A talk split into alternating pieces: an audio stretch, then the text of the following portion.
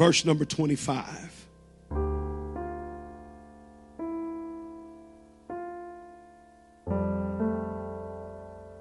14th chapter of Luke, verse 25.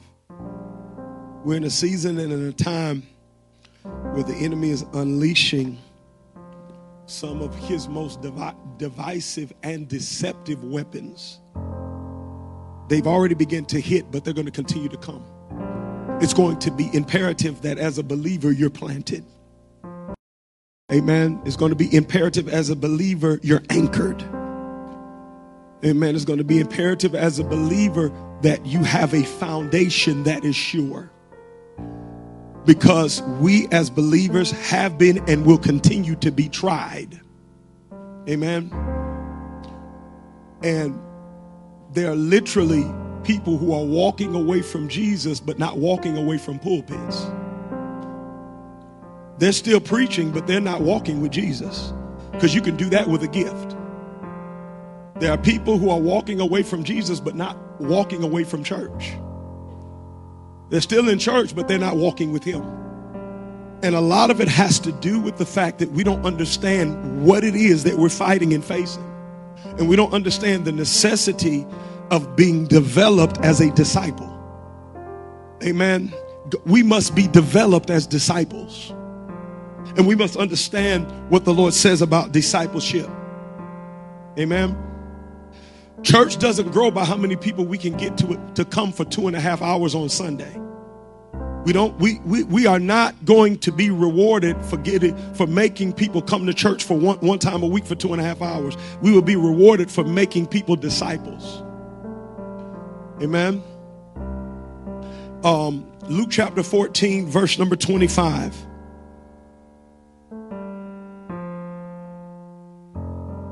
I love this verse because the contradictions that begin to stand out immediately.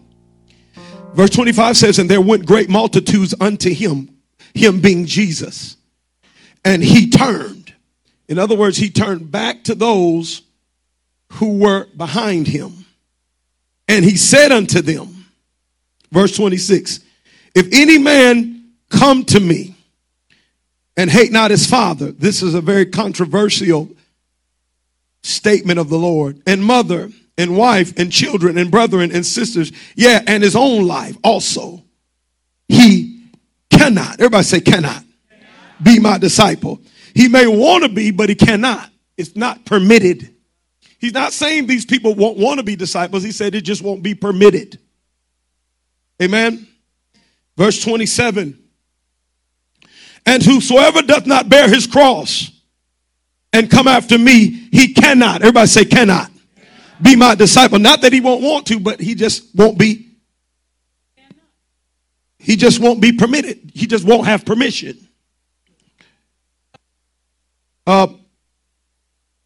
Skip on. I've dealt with 28 through, and I want to another day, but I'm not going to hit that today. But skip to 31, verse 31. He's still dealing with the same flow and principle and truth that I don't believe we want to embrace in this Western Christian culture that has made the kingdom like cotton candy. It's not cotton candy. It's not, everything isn't sweet. But if we go on down to verse 31, he's still dealing with discipleship. He says, or what king going to make war? Everybody say make war.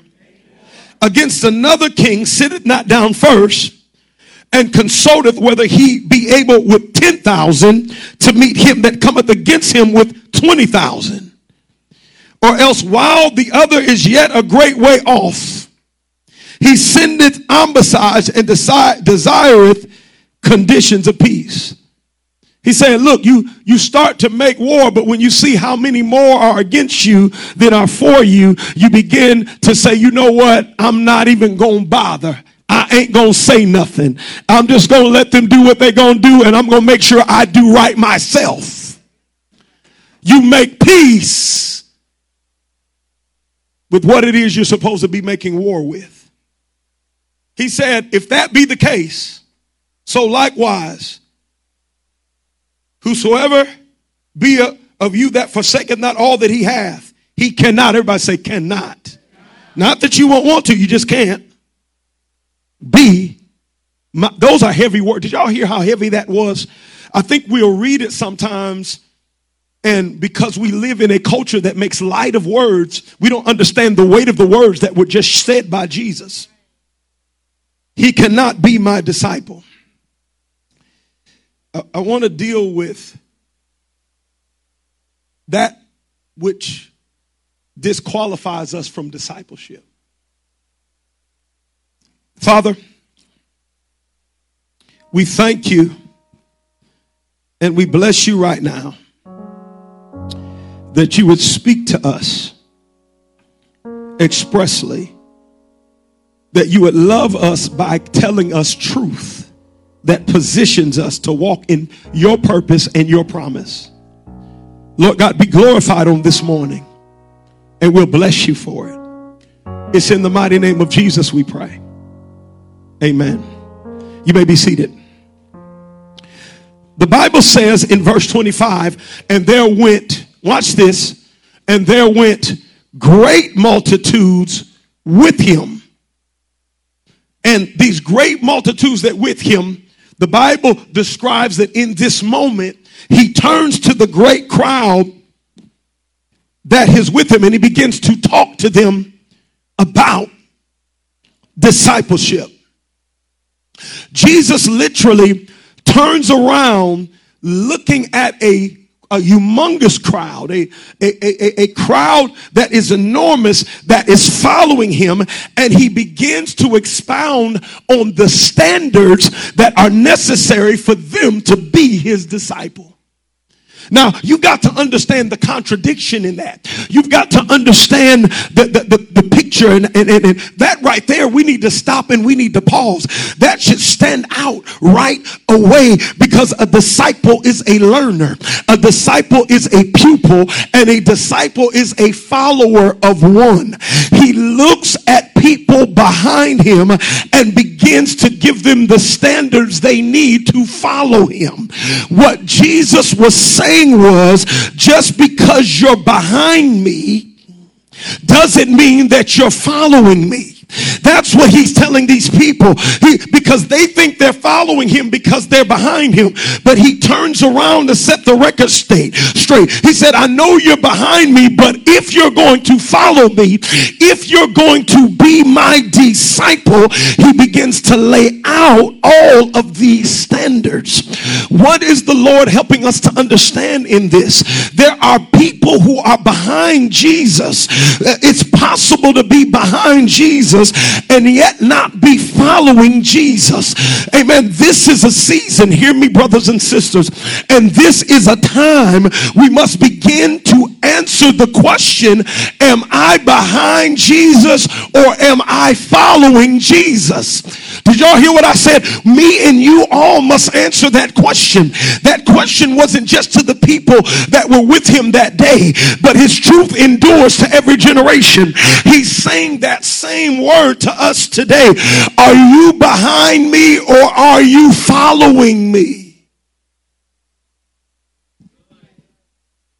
This is a season. Do you want the benefits of my name or are you following me? Do you want the blessings that come within the name of Jesus or are you following me? Because there is a difference. And I am afraid that me and you are living in a time where there are many people in the church who are behind Jesus that are not following Jesus. And how? So the first thing that comes is, oh, how, apostle, are you going to say that? Because when you're following somebody, you don't decide where you're going. Who you're following does. Amen. There are too many saints that believe they can follow and choose where they go. I like a church that got good music. If it ain't got good music, I'm not going to that church. I want a church with good children's church. I want a church that don't keep you in church all day long. See, we think we can choose church and follow. Either you're going to be a chooser or a follower. Anybody, if you've ever traveled in a line of cars, if you've traveled in a line of cars, you understand how to follow somebody. me.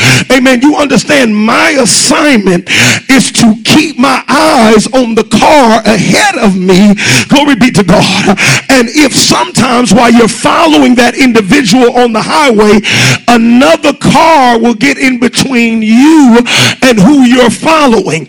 And when that happens, you don't say, okay, because something got between me and who I'm following, I just ain't gonna follow no more. But that's what happens in the church. What I do is I recognize I have to look for an opportunity to get around what got in between me and what I'm following, to continue to follow until we get to where we're going. But there are too many people that are trying to choose instead of follow. Amen. I don't choose my church. I follow God to my church. Amen. God chooses my church. Amen. And I'm afraid there's a lot of people in wrong churches because they chose what God didn't lead them to. Amen. And so now Christianity has become me coming to church on Sunday and I'm okay. Amen. When that's not biblical whatsoever. Jesus begins to expound on one of the greatest obstacles of following him. Amen. He begins right away to say, okay, let me deal with this one first.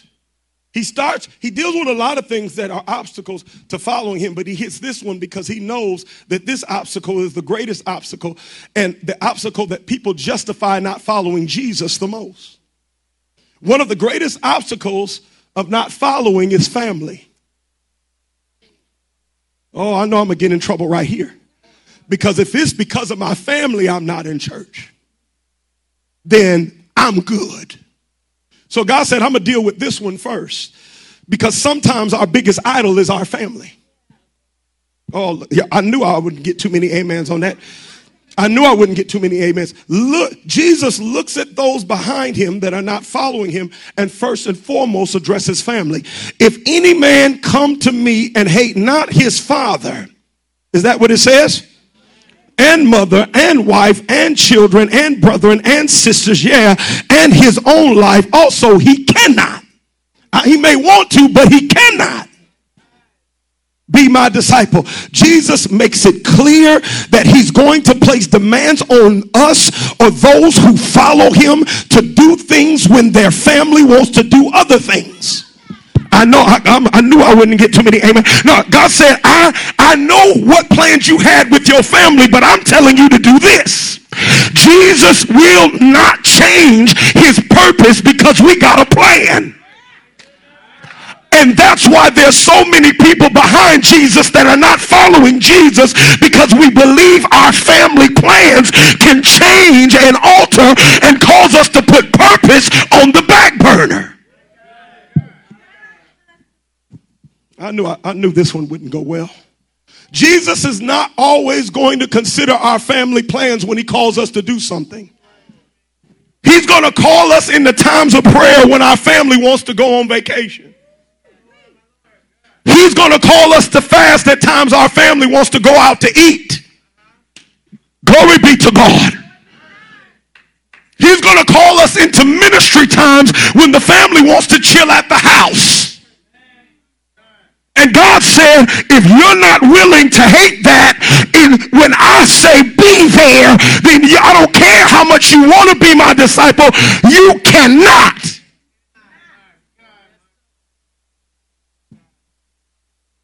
I know it's tough. And it's the reason why we have so few followers. Contrary to popular Western Christian belief, Jesus does not look at family time the way we look at family time. He doesn't have a high esteem for watching a movie together. He does not have a high esteem for going to Disney World together. He is not celebrating your family because you're doing that. He's looking for families who can be fruitful, multiply, replenish the earth, and subdue it. That's why we have families.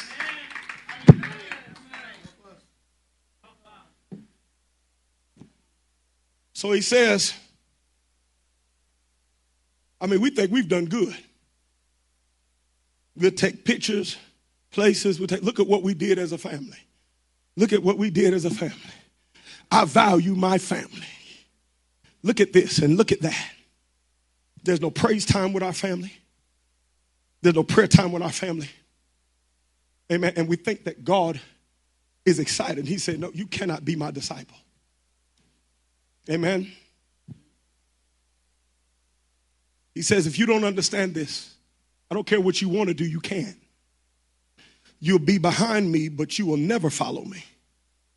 This is the reason why people leave the church. This is the reason why people quit. This is the reason why people shut down commitments and walk away from assignments, is because of family. Because I'm justified. I'm justified because of my family. You're taking away from my... People actually believe that God would rather have us bowling and hanging out at the beach than serving the Lord. We've actually gone so far, we really believe that. Quiet. So people quit, and we see person after person quit, and we just think, well, they just moved on, and then we see them on Facebook taking pictures here, going there, like, okay, look here, and giving God all the glory, but they can't. They can't. They're just doing what they can because they can't be a disciple. Look at all that they have because they ain't going to church. Because they can't be a disciple. They didn't quit, they can't. He that doesn't hate mother, brother, sister, wife, children, for me, I'm not considering what I'm telling you to do based on what your family wants you to do. That's heavy, ain't it? Amen. Because that's a reason to rebuke the pastor. That's a reason to be mad at my leader, because he wants me to take away from my family. No, I want you to lead your family. And the only way you can lead your family is living for God.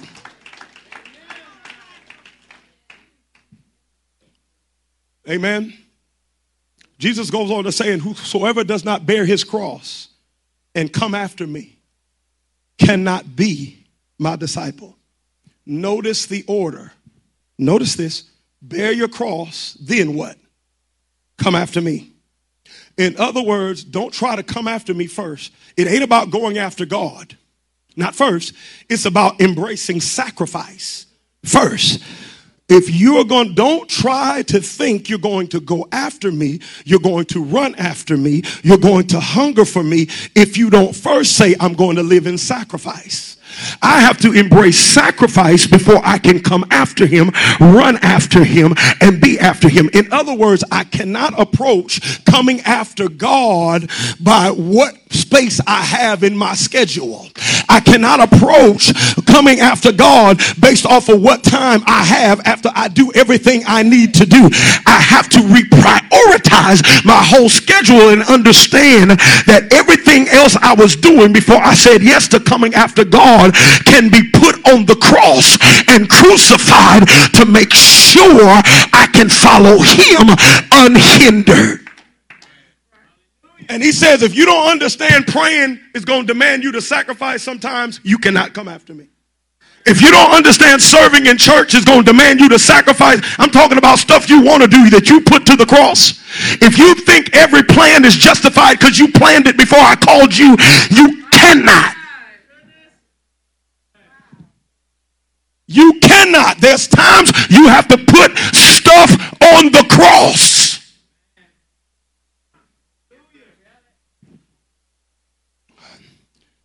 He didn't say, I know you want to be, but you can't. It disqualifies you. You understand? No, don't disqualify me because I still love God. I still praise God. Well, you're going to have to take it up with the Lord who said it. All I can do is tell you. Amen. If there's somebody here that loves truth, I dare you to praise God right now. Come on. If there's somebody that actually loves truth, man. Now, if I'm preaching my own word, throw tomatoes at me. If I'm preaching my own ideas, Don't listen to me, but if that is the word of God,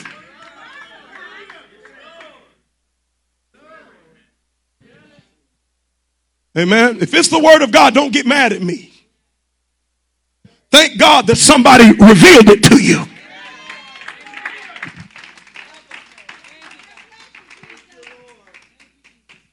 Luke 14, verse 31. Watch this. He's still talking about discipleship. I'm helping you understand what his conditions are. He said, I know you're behind me, but there's some demands and there's some conditions. Amen. He says, or what king, watch this, going to make war against another king? He secondly equates being a disciple to making war. He equates being a disciple to what? Not entering a war, not being a part of a war, but one who makes war. To be behind Jesus, to actually follow Jesus, we have to be willing to make war. Everybody say make war. Do you know what that means? That means make people mad. Oh, I knew that wouldn't fly over well either. If we're not committed enough to the truth to make people mad, because we won't hold back from telling people the truth, we cannot. No. If we're walking around saying, I know they're wrong, but I didn't say nothing. I know they ain't really there, but I didn't say nothing. I'm just going to make sure I do right by me. God is looking at us, if that's our mentality, and saying we are disqualified because we're not willing to make war, because we know if we tell them the truth, they'll be mad. We are war makers. We ruffle feathers. We call out compromise. Did y'all hear? When is the last time? We just want to post stuff that the sinner and the saint likes. We just want to be neutral because we want thumbs up and hearts. When is the last time we posted something that actually made somebody mad? And then after being neutral, we want to give God the glory for it.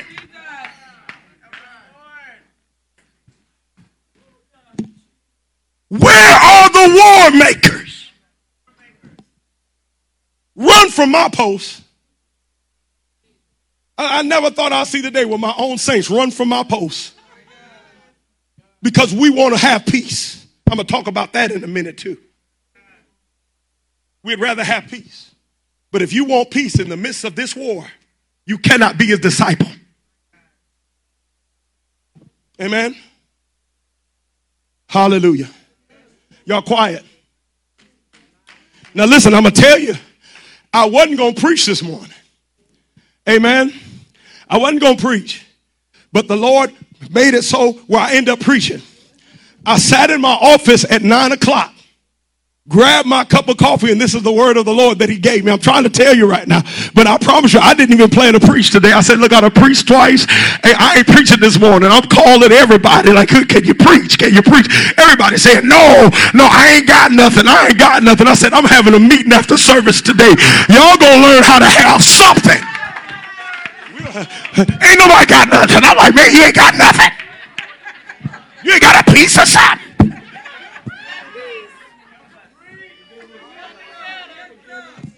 My God. I'll do better. I just came out 9 to preach last night. I'm calling folks looking like, nah.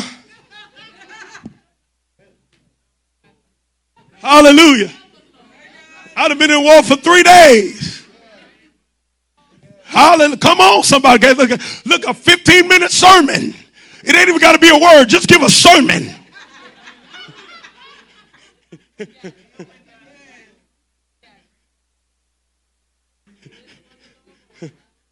But this is what, and that's what I had to come to the conclusion of. This is the word of the Lord. This is what we need, because we have to enter into our name revival.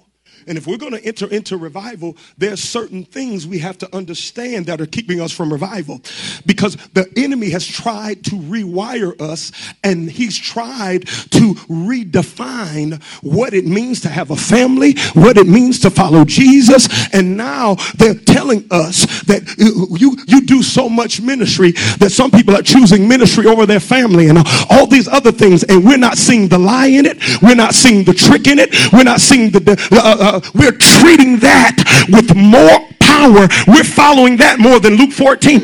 We're actually living under that word more than God's word, who said, if you don't hate your mother, your sister, your brother, and your children, if I tell you to do something, we would rather live under a word by somebody who did not write the Bible than live under the word of God. And God said, I break that deceptive python snake spirit. The Lord hath need of you.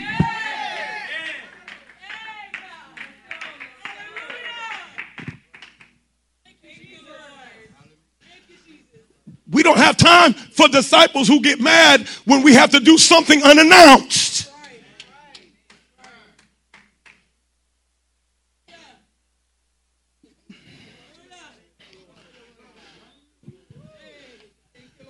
We can be behind him, but we cannot follow him, because Jesus made war. We cannot follow somebody who makes war, and we refuse to. All you have to do is follow Jesus. We all talk about how wonderful he is, but every time he preached, somebody wanted to stone him. Every time he preached, somebody wanted to hang him. Somebody wanted to call him false. Somebody wanted to call him Beelzebub. Somebody wanted to say he had a demon in him. There was never a time that he ministered and did not make war, and we're trying to figure out how to put Christian on a post that everybody likes instead of make war. And we're proud of our posts because ours got 200 likes while the other one only got 50. And the reason why, see, you don't know how to put out posts that everybody likes. No, because I'm making war. I'm not after likes.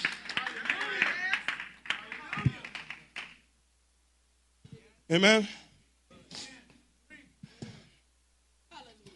Luke chapter 14, verse number 31. Watch this. He's still equating the disciple now. He's talking about the disciple. Amen. Some of you have been out of pocket with the Lord. Some of you have been out of pocket with the Lord. Can I help you understand that? There is going to come a time in this church where I ain't preaching on Sunday, and I come to the pew and say, I need you to preach. And business flows as usual. Because you're in pocket. And when you're in pocket, you have a word. Because you have a relationship with him who is the word. A word ain't a mouth. Words are always speaking. We should be hearing God. Do y'all get what I'm saying? What's put you in a position where you're not hearing God?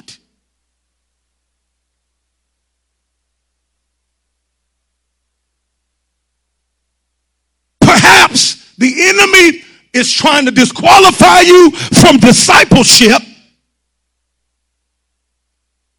Disciple means where he is, I am. If I'm your disciple, Rodney, start walking. You can walk anywhere you want to walk because I'm following you. Just walk. I'm your disciple. So if you end up here, I end up here. Amen. If you cast out devils, I cast out devils. Come on. If you're already always doing the Father's business, I'm always doing the Father's business. If the zeal of the Father's house consumes you, it consumes me. Come on, glory be to God. If I now, every time you preach, amen, if they call the master of the house Beelzebub, what are they going to call his servants? Blessed are they when men hate you, revile you, speak all manner of evil against you for my name's sake, for so did they, the false prophets. Everywhere you go, I wind up because I am faithful. following you. If what happened to Jesus is not happening to us, then we're not following Jesus. But if we can follow him in the persecution, we can follow him in the power. If we can follow him in the persecution, we can follow him in the promise. If we can follow him in the persecution, we can follow him in the blessing. We're not being blessed because we're not following.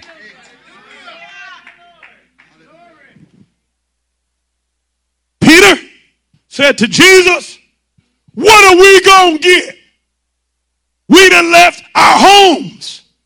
We done left our livelihoods. We done left everything we know. What are we going to get for it? Jesus said, I tell you the truth. You're going to get 100-fold in this life, in houses, in land, and in resource. But this is the key, with persecution. See, our problem is we're trying to get the first part without the last part. We don't want to make war, but we want to have the promise. But it's with persecution. If ain't no persecution in your life, there's certain promises that we are disqualified from. You can't get that without persecution. Amen? I'm praying for who wants to start something. Who's going to throw something out about Halloween? I'm just waiting for somebody to throw something out about Halloween to start something, because we have new members that actually will dress their children in costumes and open them up to demonic influence because they don't understand that Halloween is a pagan tradition. But we're trying to figure out, what can I post to get the most likes instead of making war to free some folk that need to be freed and shut down demons? Did y'all hear what I just said? Who's going to start something?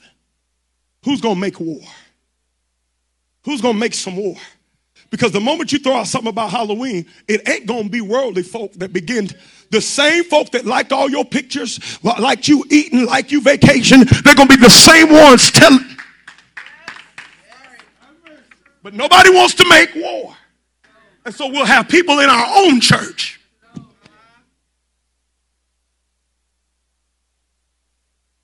We had to make war again.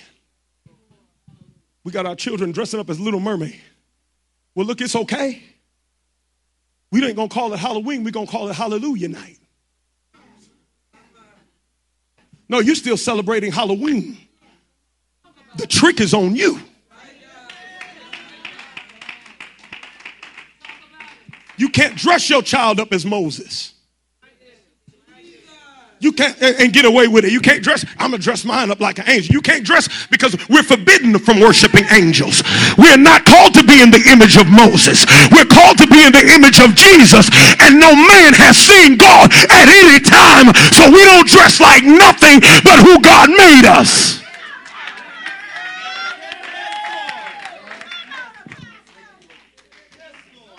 That is a pagan holiday. That is the highest time for those who worship Satan. There is a baby that's sacrificed on Halloween somewhere. It is an open door to release a demonic force at the end of the year to shut down Christmas and make it Xmas, where it.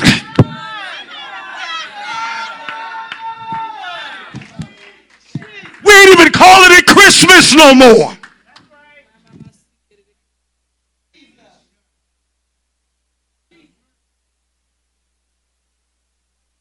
Where are the war makers?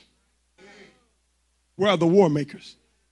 If I can get you to embrace Halloween, I can get you to make Christmas pagan too. Where you think it's more about what you purchase than celebrating the fact that a king was born into the world. There was a virgin who carried a baby. Did y'all hear what I just said?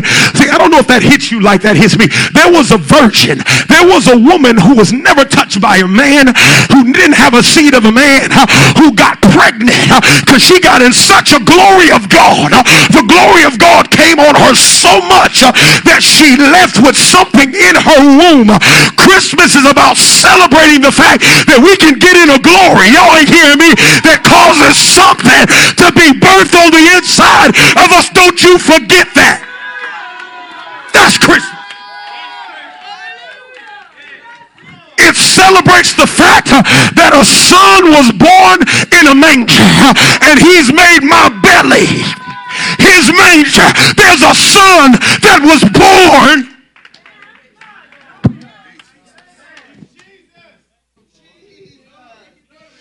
Halloween hijacks Christmas. There's spirits that are released during Halloween to demean, defile, and destroy Christmas. And people come out of the year in the red. They enter the new year bowering. Not Lindy.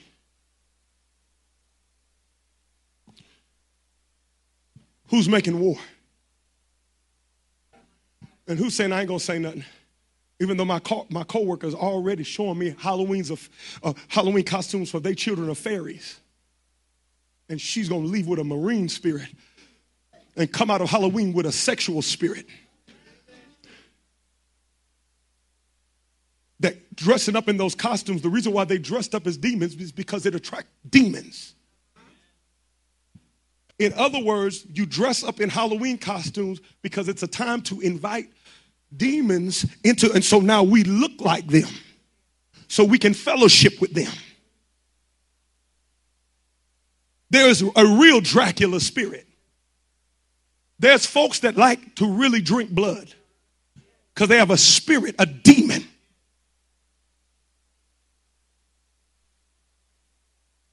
Somebody shout, make war. Make war. We can't just sit up and hide and act like that's not happening. Who's going to make the difference? Well, it ain't on me. Well, you can't be his disciple. Luke 14, verse 31. Watch this. Or what king going to make war against another king sitteth not down first and consulteth whether he be able, watch this, with 10,000 to meet him that cometh against him with 20,000. To be his disciple will have to make war with something we'll always be outnumbered in. This is why a lot of people don't like to make war, because we'll always be outnumbered.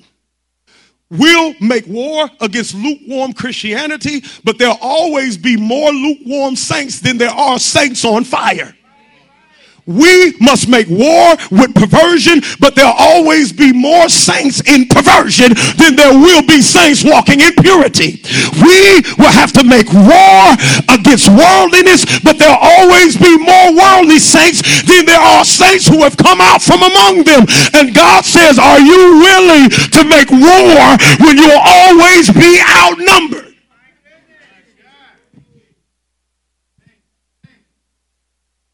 And our problem is we look at how many people are a certain way and say, forget it, I ain't going to say nothing, because we're outnumbered. And God says, if that be the case, you cannot. No, I don't care how much you want to. I don't care how much you say my name. I don't care how many blessings you got in my name. You cannot be my disciple. We must fight a war we'll always be outnumbered in. Amen. The good news is let God be the truth. Y'all ain't hear me. And every man a liar.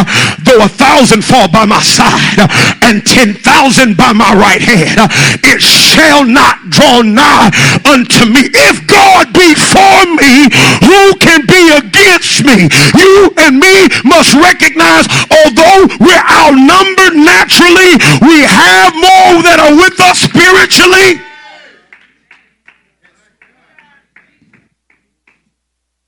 But we have to get in the spirit to benefit. If you don't make war, you can't have the benefits of being in the war. We're not seeing God move because we ain't fighting nothing.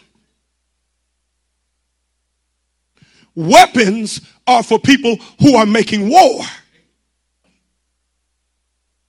Hallelujah. Watch this. Luke 14 and 32. He says, look here. You have to be willing to make war. Luke 14, 32. Or else, while the other is yet a great way off, he sendeth an ambassage and desireth conditions of peace. So likewise, whoever he be of you that forsaketh not all that he hath, he cannot what? Jesus says, if you don't count the cost, instead of making war, we'll make peace. We'll make peace with what we're supposed to be making war with. We'll start making friends with what we're supposed to fight. When we start making friends with what we're supposed to fight, we'll begin to think making friends is making disciples. There's so many saints that are proud that they are friends with sinners. See, they'll talk to me. See, they respond. They don't like church people, but they'll talk to me. They'll be around me. They'll listen to me. Well, good job. You've made a friend. But there is no reward for making a sinner your friend. If it stops there, then there's no reward. You're called to make disciples. And you think you've done your Christian duty because you've made a friend. But that is what happens when we refuse to make war. That's what happens. We have a bunch of people that have more friends that are unsaved. And I ain't going to say nothing because they're going to be mad and they ain't going to want my friendship no more. It might mess up our friendship. So I ain't going to say nothing. Amen. But then now you're allowing, you know where they're going. You know the condemnation they're under. You know why they fight with what they fight with. And I'll take more pride into helping them solve their problems than solve the source of their problems. Sin. A lack of relationship with God. We cannot make disciples without making people mad. Do y'all understand, if the truth be told, probably at least 90% of you in here I've made mad. Y'all been mad at me. Yeah, you go ahead and laugh. You've been mad at me, and I thank God for it. I thank God for you being mad at me. I had to make war for some stuff that would have kept you from being who you need to be in God. It's all good. It's all good. I ain't going to stop. I'll be back this time next week to do it again.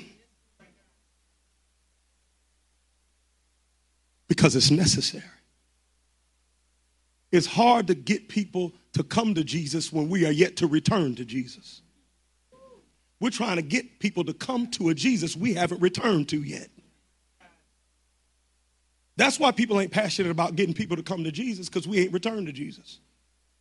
There should be a passion every day to tell somebody about Jesus, to pray with somebody, to try to lead somebody through the prayer of confession. And so what we'll do is, in our carnal mind, we'll make up all the things. I'm going to lead them through the prayer of confession. They're just going to go right back to it. I ain't going to cast out demons because they just going to have the demons come back.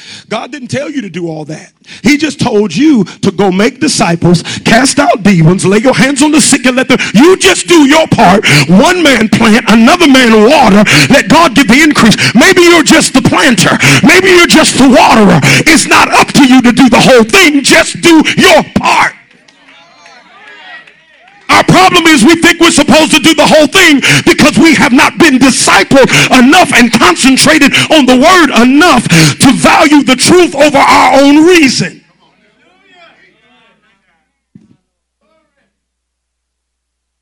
Sometimes God has to put the anointing in a package you don't agree with, so me and you will stop bowing to our opinion.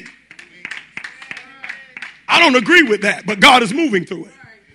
And God said, the reason why I'm moving through what you don't agree with is because I want you to understand the value of your opinion concerning the truth of my word. Sometimes we value our opinion too much. No, I'm to cast out demons. If there's a demon in front of me, it's going.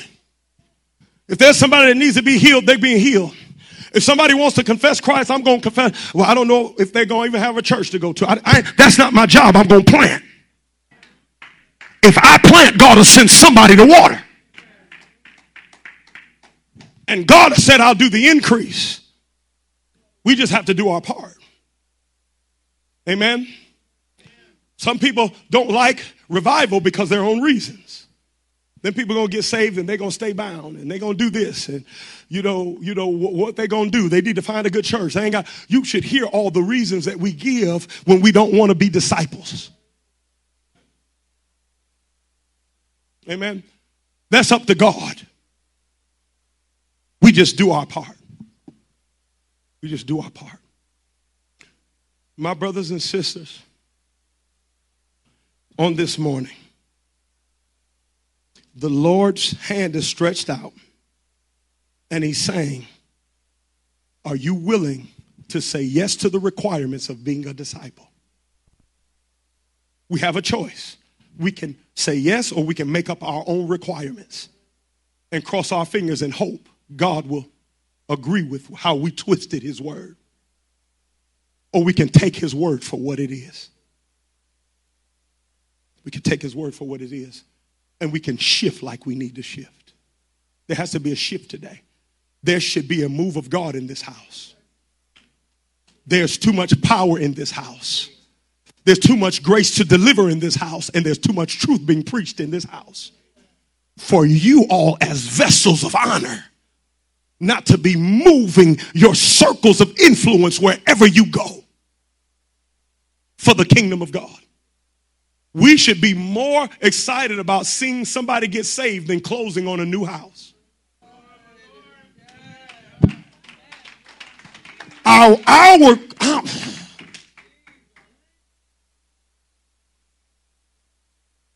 We should be more excited about seeing somebody get delivered than entering into a six-figure income.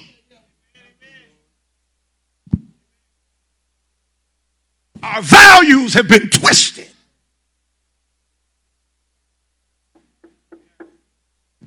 We'll get new things and want to serve them instead of God.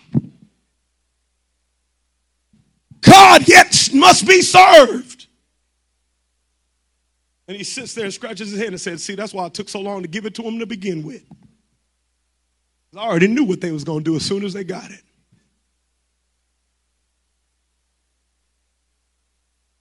God still must be served. We still must be disciples. Do y'all understand what I'm saying? You understand what I'm saying?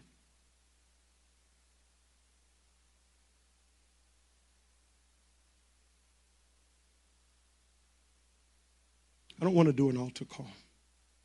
I just want to pray as a church. I believe this word is for me. Did you hear me? I'm not saying this word is for you. I believe this word is for, because I didn't plan on preaching today. And if you understand anything about preaching, you must be first partaker. I said, don't you dare get up there and tell them people like you don't need to be in the repentant line. Don't you dare get up and tell those people like there's some stuff that you haven't drifted from that you need to get back to.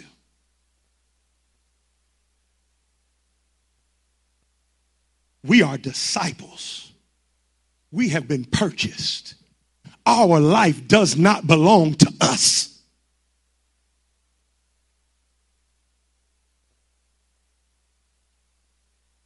It doesn't belong to us. Everybody standing to your feet. Thank you, Lord.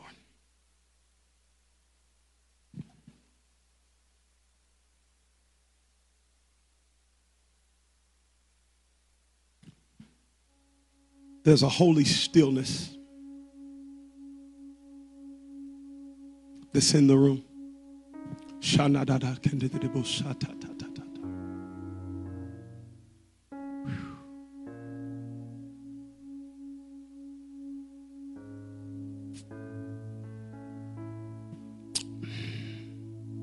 Father, my prayer on today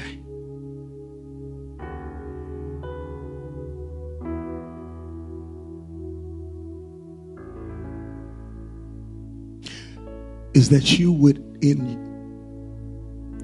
the way only you can do, minister to the hearts of us, your precious people, on today.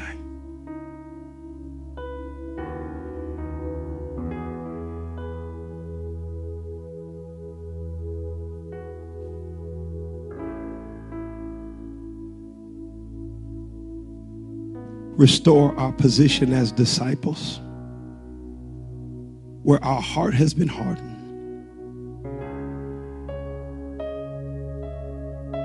Restore the pliability necessary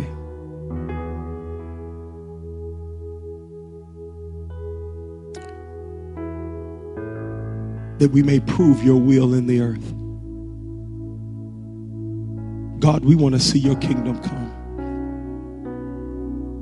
And we want to see your will be done in the earth as it is in heaven. Break us for you.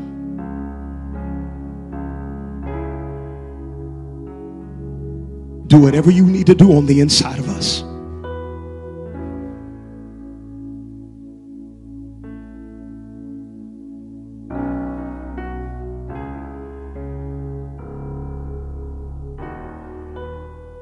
Do whatever you need to do on the inside of us.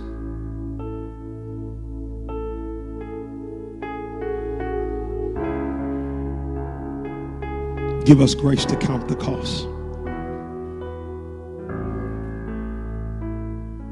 Where you're at right now, I just need you to make an altar. Just make an altar. Come on, I want you to understand that although God roars as a lion, he's tender like a potter with clay. Sometimes he has to roar so he can be tender. Whew. God, touch my heart for the kingdom of God.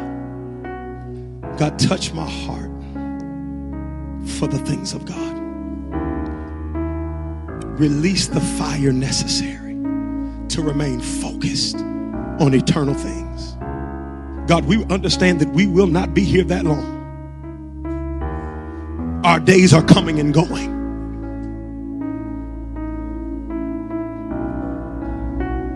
Give us grace to redeem the time, for these days are evil. Write Luke 14 on the tables of our heart, and don't allow us to stray away from the truth that we heard. I thank you right now for a sobriety. Whew. Pour an oil of sobriety that flows from our head down our skirt.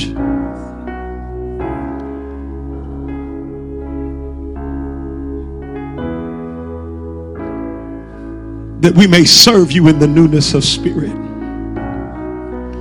and not in the oldness of letter. That we may serve you by desire and not obligation.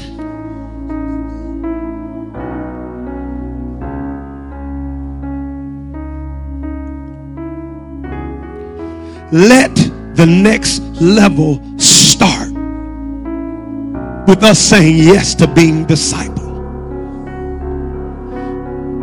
Let the next level begin. Let this week be a week of spiritual effectiveness like never before. Let there be a compassion and a desire to see you revealed to people around us like never before. Let our hearts break for the many that will perish. That we've lost such an unction that we don't even think about it no more. That we'd rather be their friends and see them perish than make them mad and see them discipled.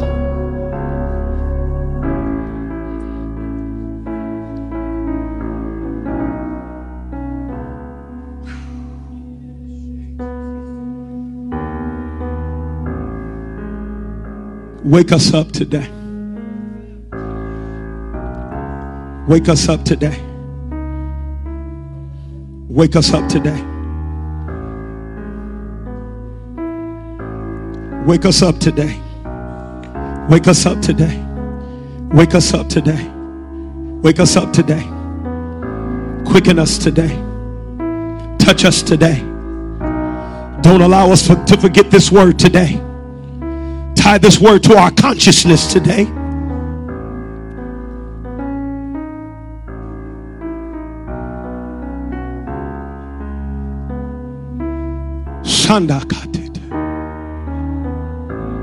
Give us a heart for the harvest, that we may be followers of you. God, we don't want to just be behind you and get blessings that fall to those behind you. We want to be followers of you.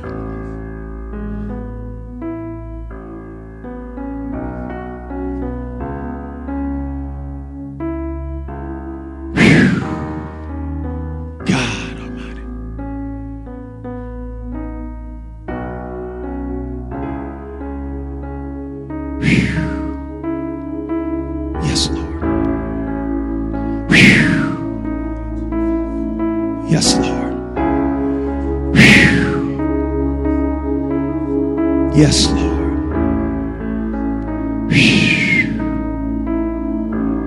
Yes, Jesus. Come on, let God give you that yes that you need right in this moment. He'll minister the yes in your heart. He won't demand you to do it while you still have a no in you. He'll minister the yes and amen in you. Come on, he'll make you willing again where you have gotten hard and unwilling. The Spirit is willing. The Spirit of God will move and minister.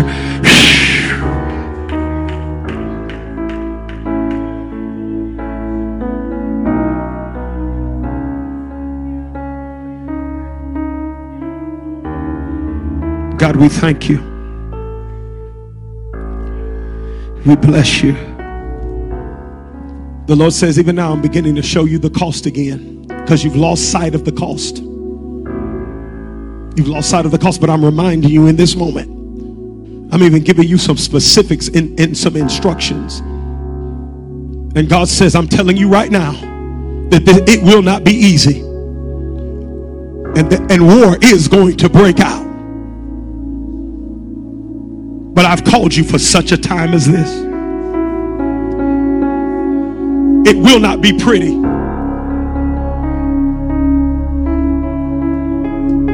Some of it's going to hurt.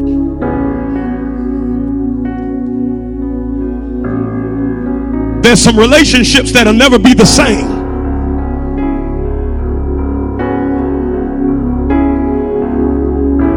But I need you to follow me.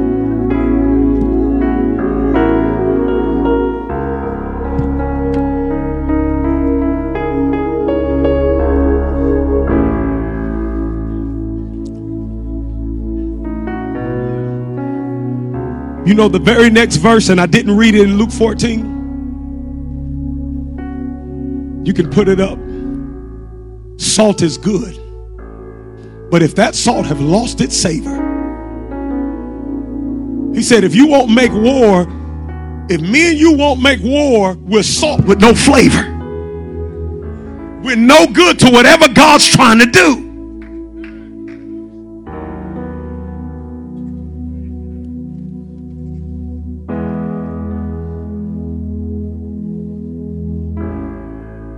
My brothers and sisters, it may sound cliche, but you are the light of the world. If it's not going to be dark, it's going to be because of me and you. You are the salt of the earth.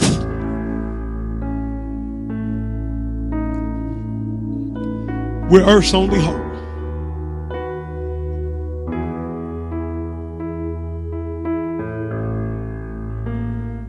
If not, food, houses, money, and travel will put us to sleep until we're gone. Our days are passing. Wake up. Do the will of God.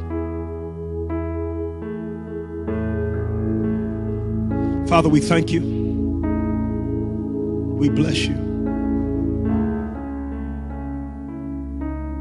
And we give you the glory that it is so now. Can someone give God a tempered praise? Come on. Come on, somebody give him a tempered praise. Just a tempered praise.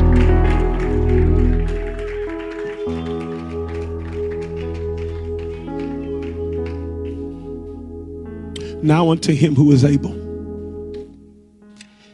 to keep us from falling. Keep on playing. To present us faultless before the presence of his glory with exceeding joy. To the only wise God be glory, majesty, and honor, both now and evermore.